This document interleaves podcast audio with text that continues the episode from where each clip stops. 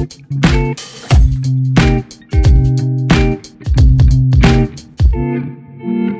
it. Hey, I'm Ryan Reynolds. Recently, I asked Mint Mobile's legal team if big wireless companies are allowed to raise prices due to inflation. They said yes. And then when I asked if raising prices technically violates those onerous two year contracts, they said, What the f are you talking about, you insane Hollywood ass? F- So to recap, we're cutting the price of Mint Unlimited from $30 a month to just $15 a month. Give it a try at mintmobile.com slash switch. $45 upfront for three months plus taxes and fees. Promo rate for new customers for limited time. Unlimited more than 40 gigabytes per month. Slows. Full terms at mintmobile.com.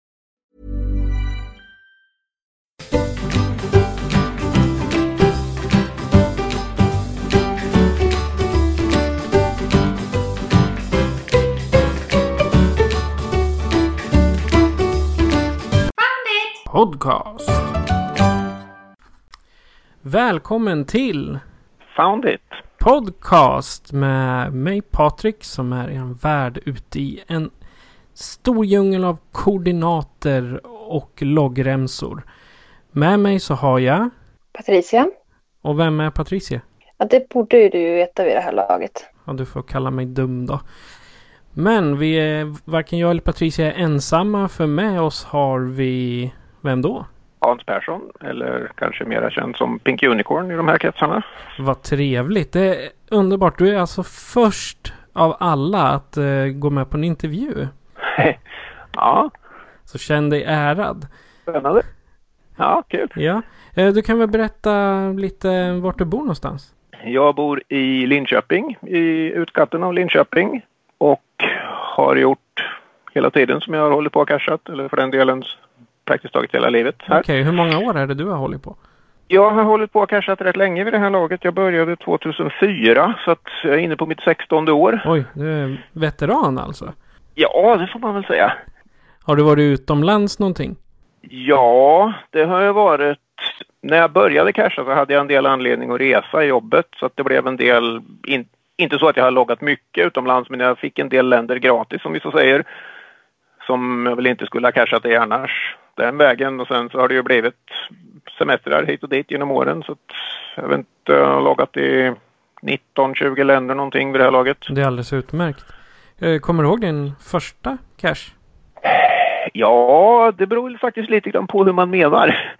För att den första cashen som vi letade efter, den hette Tunnan tror jag. Eh, flygande Tunnan är ett av de tidiga flygplanen som Saab byggde. Och den som har varit här i Linköping vet att det står diverse flygplan på stolpar längs med motorvägen. Däribland den flygande tunnan. Så intill den skulle cashen finnas.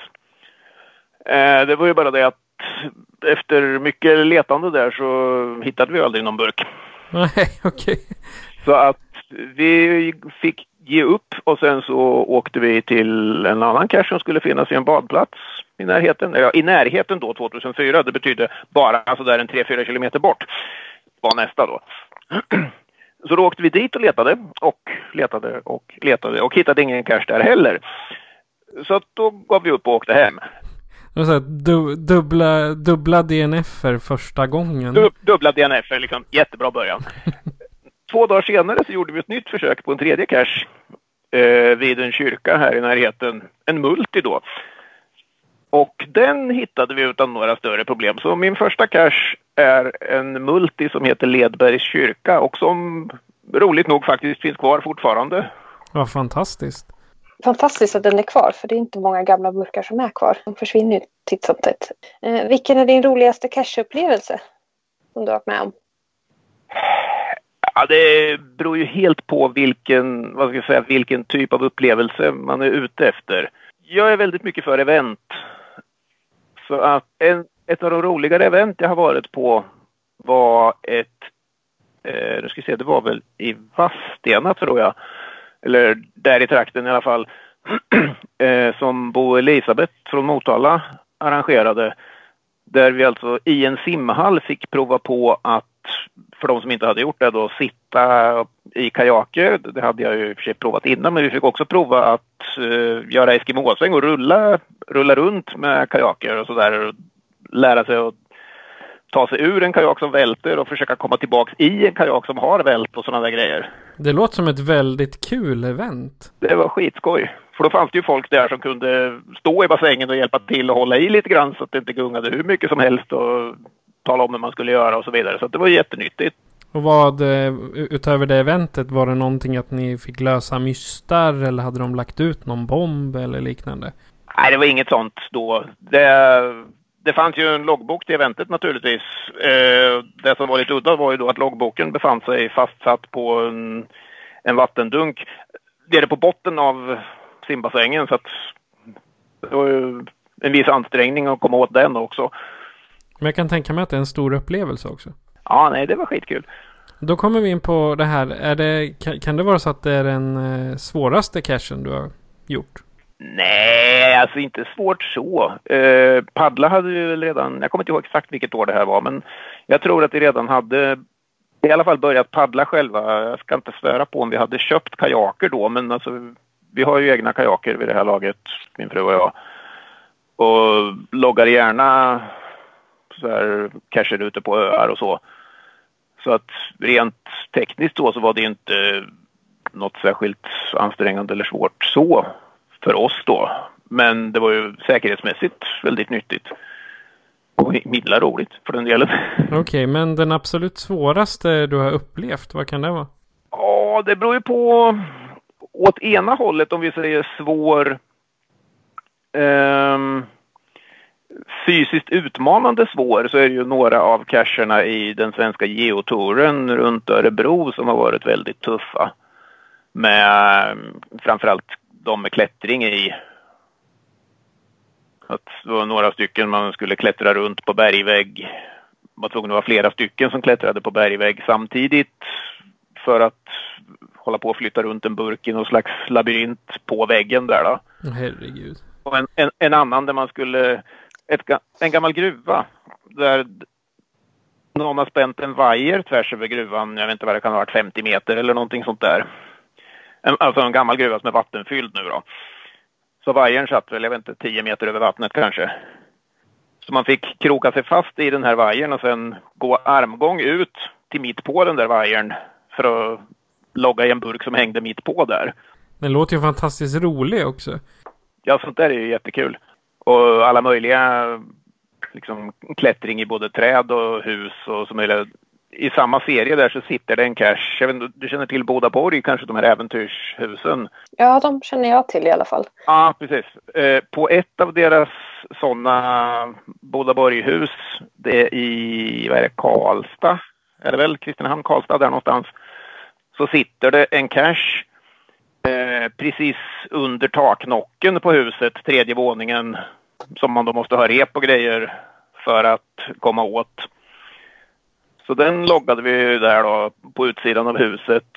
Och då var det dessutom så att det fanns ingenting i närheten som man kunde fästa sitt rep i. Så man måste ju ha en fast punkt att säkra repet i. Så det, det, slutade med att jag fick backa in till bilen och så säkrade vi dragkroken. Det gäller ju att ha nerverna med sig när man är ute och ja, Den gången hade vi allt. Liksom kajaker på taket, klätterutrustning i bilen, vadarstövlar, rubbet liksom. Det gäller att ha utrustning till allt när man är ute och cashar har jag hört. Mm. Det är ganska mycket av en materialsport efter ett tag har det ju visat sig. Om man mm. vill kunna logga allting, så är det ju. Sen är det ju finessen med det här är ju att allting är ju uppmärkt. Jag menar terränggradering och attribut och så vidare så att man kan ju i förväg gissa sig till vilka cacher klarar jag med den utrustningen jag har idag.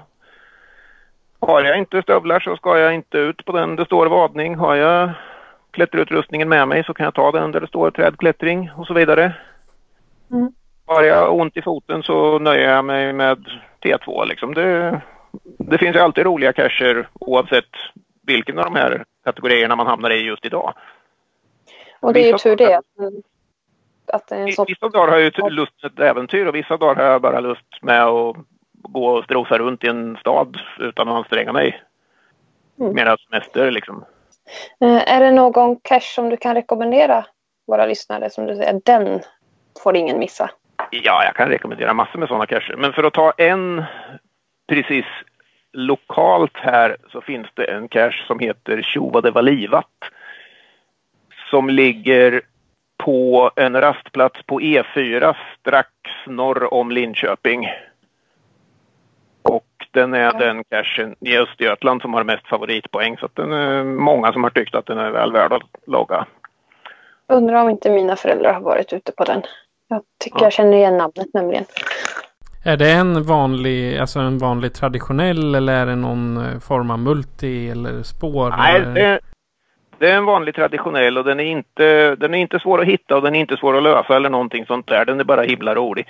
Så att man kan, jag har varit där, först var jag där. Och sen var jag där ensam av någon anledning. Sen har jag varit där igen med min fru och sen har jag varit där ytterligare två, tre gånger med andra cashare när jag har råkat vara ute och åka sådär. Så att lika roligt varje gång. Får vi åka ut och logga den tycker jag. Är det någon mer du kan rekommendera? Ja, så, som jag sa, den här geotouren i Örebro har ju lämnat efter sig ett antal bra cacher. Um, dels finns det ju en massa äventyr om vi säger då, klättring och sådana där grejer. Men det finns en som heter, om jag minns rätt, Letter Train, alltså brevtåget som då som man kan ana är en letterbox som ligger åtminstone någorlunda i centrala Örebro. Som har ett par fantastiska delsteg. Är det många, många delsteg? Ah, det är väl... Ja, det är ett par ställen man ska gå runt och samla in siffror först för att få reda på var delstegen finns och sen är det två delsteg på slutet som är det roliga liksom. Så att det tar väl, ja, 20 minuter eller någonting sånt där kanske, 20-30 minuter. Det är inget avancerat så.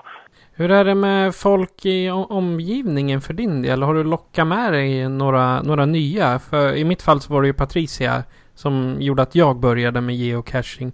Men jag tänkte för din del om du fick med familj och vänner och så när ni fick med dem ut och åka och leta? Jo men alltså vi började ju från början så var Pink Unicorn inte bara jag utan det var jag, min fru och hela familjen. Eh, så på ett namn. Sen efter att jag hade varit på affärsresor några gånger sådär och plötsligen loggat casher på andra sidan jordklotet så tyckte min fru att det blev lite fånigt när hon inte hade varit med på alla de burkarna som stod på namnet så då skapade hon ett eget konto och log loggade ikapp de casherna som hon faktiskt hade varit med på. Sen dess har hon haft ett eget. Sen Ja, några bekanta har det ju blivit som har ramlat in som cashare också. Så är det ju. Men för, framförallt så funkar det åt andra hållet också att man träffar väldigt många nya trevliga människor via geocaching på alla typer av event. Ja, har du fått några vänner som du har haft kontakt med länge nu? Så här flera år, om du träffar dem på ett tidigt event och sen nu ja, ja. liksom bara är vänner, vänner, vänner hela tiden. Jo, men så är det ju. Eh, till exempel har jag kommit, återigen kommit i kontakt med en, en kille som jag först lärde känna i årskurs ett i grundskolan eller rent av dagis innan dess. Och sen inte haft kontakt med på 20 år eller någonting sånt där. Liksom, jaha, är det också jag kanske? Liksom, ja, kul. Ja, det är häftigt. Ses vi gång i månaden på event åtminstone. Ja, men underbart. Det, det, såg jag faktiskt i, um, i Facebookgruppen Geocaching Sweden, där, eller Geocaching Sverige heter det. Där var det två stycken som, som diskuterade och så helt plötsligt kom det upp, ah, ännu en uh, rallylynnad domare som håller på med geocaching. Det måste vara lite samma som för dig, att du återkopplar med en gammal skolkompis. Mm, jo men så är det ju. Det visar att geocaching är en fantastisk eh, sport. Hey, it's Danny Pellegrino from Everything Iconic. Ready to upgrade your style game without blowing your budget? Check out Quince. They've got all the good stuff shirts and polos, activewear, and fine leather goods, all at 50 to 80% less than other high end brands. And the best part? They're all about safe, ethical, and responsible manufacturing. Get that luxury vibe without the luxury price tag. Hit up quince.com slash upgrade for free shipping and 365 day returns on your next order. That's quince.com slash upgrade. Hold up. What was that? Boring. No flavor. That was as bad as those leftovers you ate all week. Kiki Palmer here, and it's time to say hello to something fresh and guilt-free. Hello Fresh. Jazz up dinner with pecan-crusted chicken or garlic butter shrimp scampi. Now that's music to my mouth. Hello Fresh. Let's get this dinner party started. Discover all the delicious possibilities at hellofresh.com. Enkelt. Mm, jo, men det är ju roligt att man träffar folk från alla möjliga olika... Annars blir det ju liksom... Jag har gått teknisk högskola och sysslat med datorer i arbetet i alla år så där så jag träffar ingenjörer hur mycket som helst. Men via geocaching så träffar man folk från alla möjliga håll. Liksom journalister och läkare och jag vet inte vad allt. Som har helt olika bakgrunder och helt andra ingångar. Och så poddare. Som oss. Ja, jo, precis. Det är ju också väldigt praktiskt det här att man träffar massor med olika människor från olika karriärer eller vad vi ska säga så. Det är väldigt praktiskt när man håller på och löser mystar sen. Ja, om man hela tiden vet vem ska... Nu har jag ett problem som handlar om kemi. Vem ska jag prata med då? Du, du kan säkert det. Så är det någon annan som har problem med datorer, då frågar de mig istället och så vidare. det är det vi har. Här i Sörmland har vi ju varje januari mysteventet så att man liksom träffas och hjälper varandra att lösa mystar och det är ju jättebra för då får man ju folk från alla yrkesgrupper som hjälper varandra och, och löser Ja, de där precis. kluriga mystarna. Det är jättekul. Jag, jag har varit på ett av de där. Ja, Eh, ja, det var inte det första, men det var något av de tidiga i alla fall. Andra, tredje året kanske. och den, den lever fortfarande, det eventet. Det är jättekul. Mm. Jo, jag, jag har tänkt att jag ska åka, men det har lyckats alltid krocka med någonting annat. Så att Okej. det får bli. Men det är, det är alltid kul att åka på event som faktiskt, vad ska vi säga, faktiskt har en specifik plan mer än bara träffa andra cashare. Inte för att det inte är kul, men det är kul när det finns någonting annat också. När man, gör, när man har någonting man ska göra tillsammans. Nå, någonting som, som ska göras, precis. Det har varit, ja vi kan väl säga i Östergötland så här så har det lite löst funnits en serie av event. Det här som jag pratade då om förut med kajakerna. När Man fick lära sig att prova kajaker. En, en sån, det, hette prova på-event, kajakträning. Det har funnits ett antal år i Motala event som heter likadant och prova på-event med långfärdsskridskor. Någon har hyrt eh, isbanan i Motala så får man prova på eh, riktiga långfärdsskridskor istället för bara vanliga hockeyrör. Eh, jag har haft ett event där folk fick prova på att lära sig att jonglera. Oj. Och någon annan hade event i en klätterhall här där man fick prova på att klättra på eh, klättra med rep då och någon annan säkrar. Så man behöver ju inte kunna något själv om hur man klättrar. Man behöver bara våga prova liksom. Om man ramlar så är det någon annan som säkrar. Det är skönt att veta att någon håller en i, i ryggen när man klättrar på klättervägg så att man liksom inte trillar ner. Jag tycker det är lite läskigt Ja, med klättring själv. Mm. Men det är kul med klättervägg för det har jag provat på någon gång. Mm. Andra Ja, sammanhang. Har du placerat ut några cacher själv? Ja då. Jag vet inte någon exakt aktuell siffra men jag har placerat ut strax över 100 cacher totalt varav ett gäng naturligtvis är arkiverade vid det här laget. Men eh, allt ifrån några cacher precis i närområdet bort till en cache i Tokyo, Japan. Så att med en viss spridning får man väl säga. Plus att jag har arrangerat vid det här laget strax över 100 event. Det är ju fantastiskt. Jättebra jobbat. Anledningen till att det har blivit så många är väl framför allt, det är inte bara det, men framför allt att vi har här i Linköping haft en tradition nu i, vad blir det, fem, sex, sju år någonting, sex år bör det bli, med någonting som heter Linköping lunchevent. Så att den första onsdagen i varje månad så är det ett event där de cashare som har lust träffas på en restaurang och så käkar vi lunch där, snackar lite grann och sen ses vi om en månad. Liksom. Är det så? Kan man, kan man se de eventen på geocaching.com? Ja visst, de är vanliga event. Som, så att vem som helst är välkommen. Det, vi har haft någon, någon tysk och några norrmän och lite turister från Sverige som råkar vara i närheten och sådär. Men mest är det ju lokala cashare naturligtvis eftersom det är mitt på en vardag. Men åtminstone på sådär juni, juli, augusti så händer det ju att det droppar in mer långväga. Jag, jag får en känsla av eh, frukostklubben. Ja, det roliga med de här eventen är också att vi har haft den traditionen att eventet är hela tiden på en restaurang vi inte har varit. Så att den här eventet som var nu onsdagen veckan som gick, som ju då var första onsdagen i augusti, så var vi på våran 71 restaurang. 71 Ja, man får ju leta lite grann nu för att hitta en restaurang vi inte har varit på. Men... Det finns gott om restauranger i Lidköping med andra ord. Ja, det gör det ju de har ju dessutom en tendens att byta namn och byta ägare och lite sådär så då får man ju en ny plötsligt. Man kan ju återanvända restaurang när den byter namn och blir något annat liksom, vilket händer rätt ofta trots allt i den branschen. Ja, men det är tur det. Så får ni inte slut på restauranger i alla fall. Nej, än, än så länge har det klarat sig. Vi får väl se hur länge det håller men som det ser ut nu så klarar vi oss åtminstone ett år eller två till. Ja, men det är Det kul. tror jag. På tal om mat, vad har du med dig i matsäcken när du åker på en geocaching-tur? Längre än runt Jag här. tänkte om jag, om jag, om jag ska åka på en heldagstur så där så oftast är det någonting som är anpassat för att vara både lätt att hantera och lätt att äta och så där så att de vanliga alternativen är någon form av pastasallad eller couscoussallad eller sådär som man inte behöver värma eller någonting sånt där. Det är bara att skådla i sig så mycket man har lust. Den eviga pastasalladen som vi pratade om i förra avsnittet. Ja, precis. Det är smidigt. När man tar med stormkök ut i kajaken och sitter på en kobbe någonstans och kokar kaffe, det är en annan bra grej.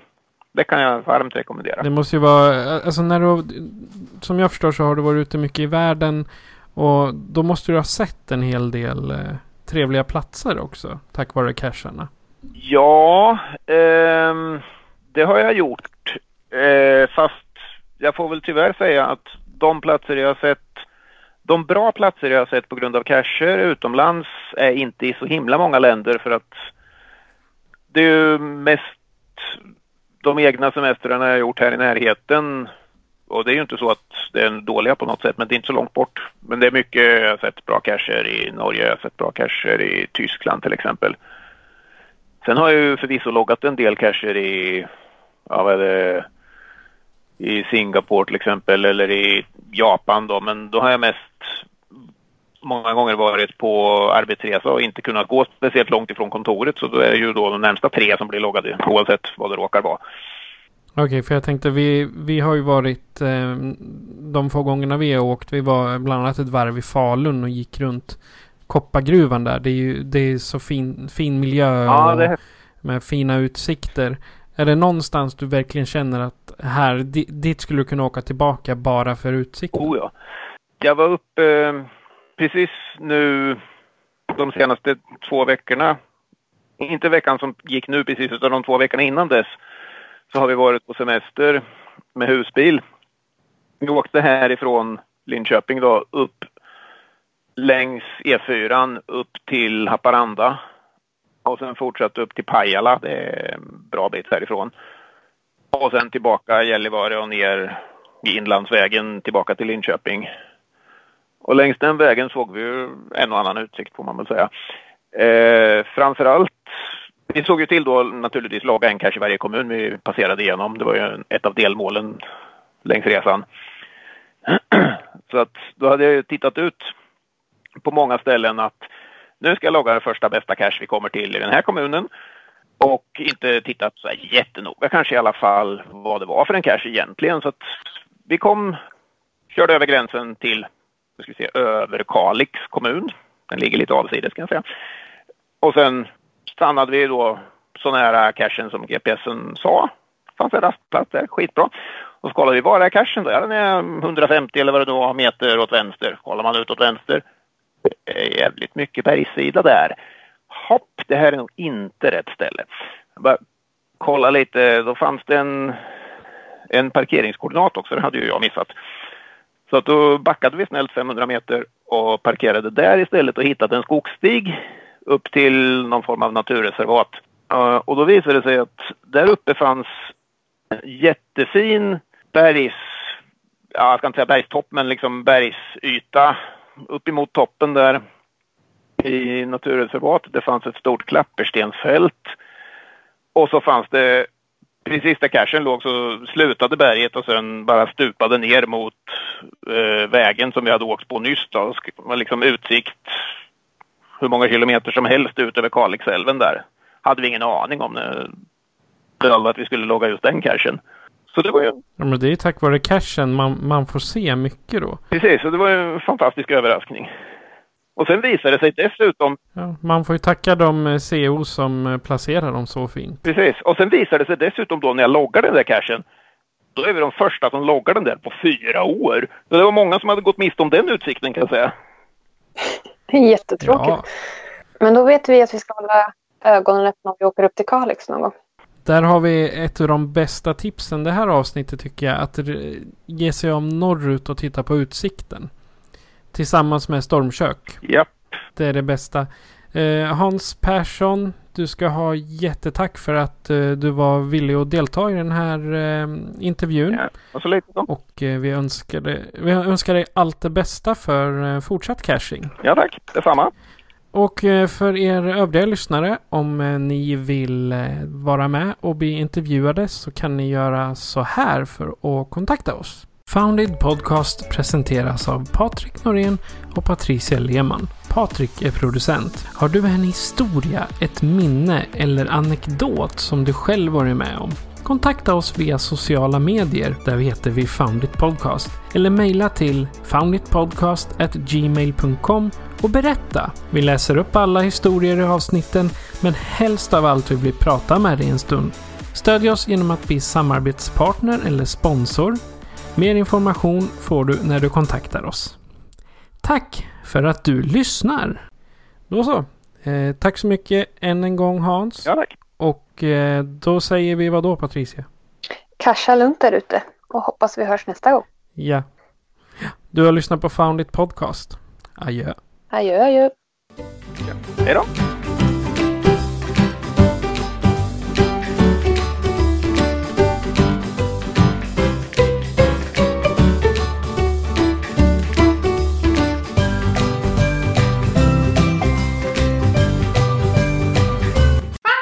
Podcast.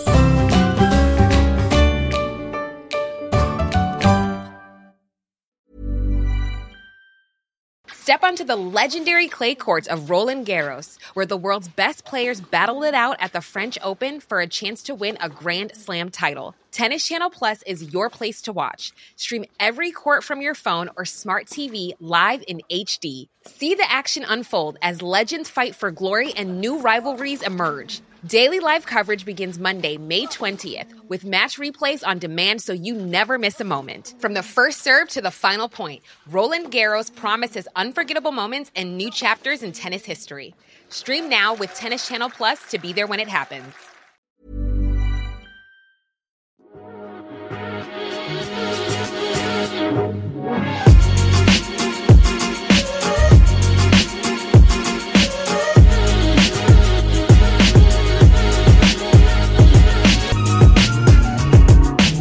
Found it.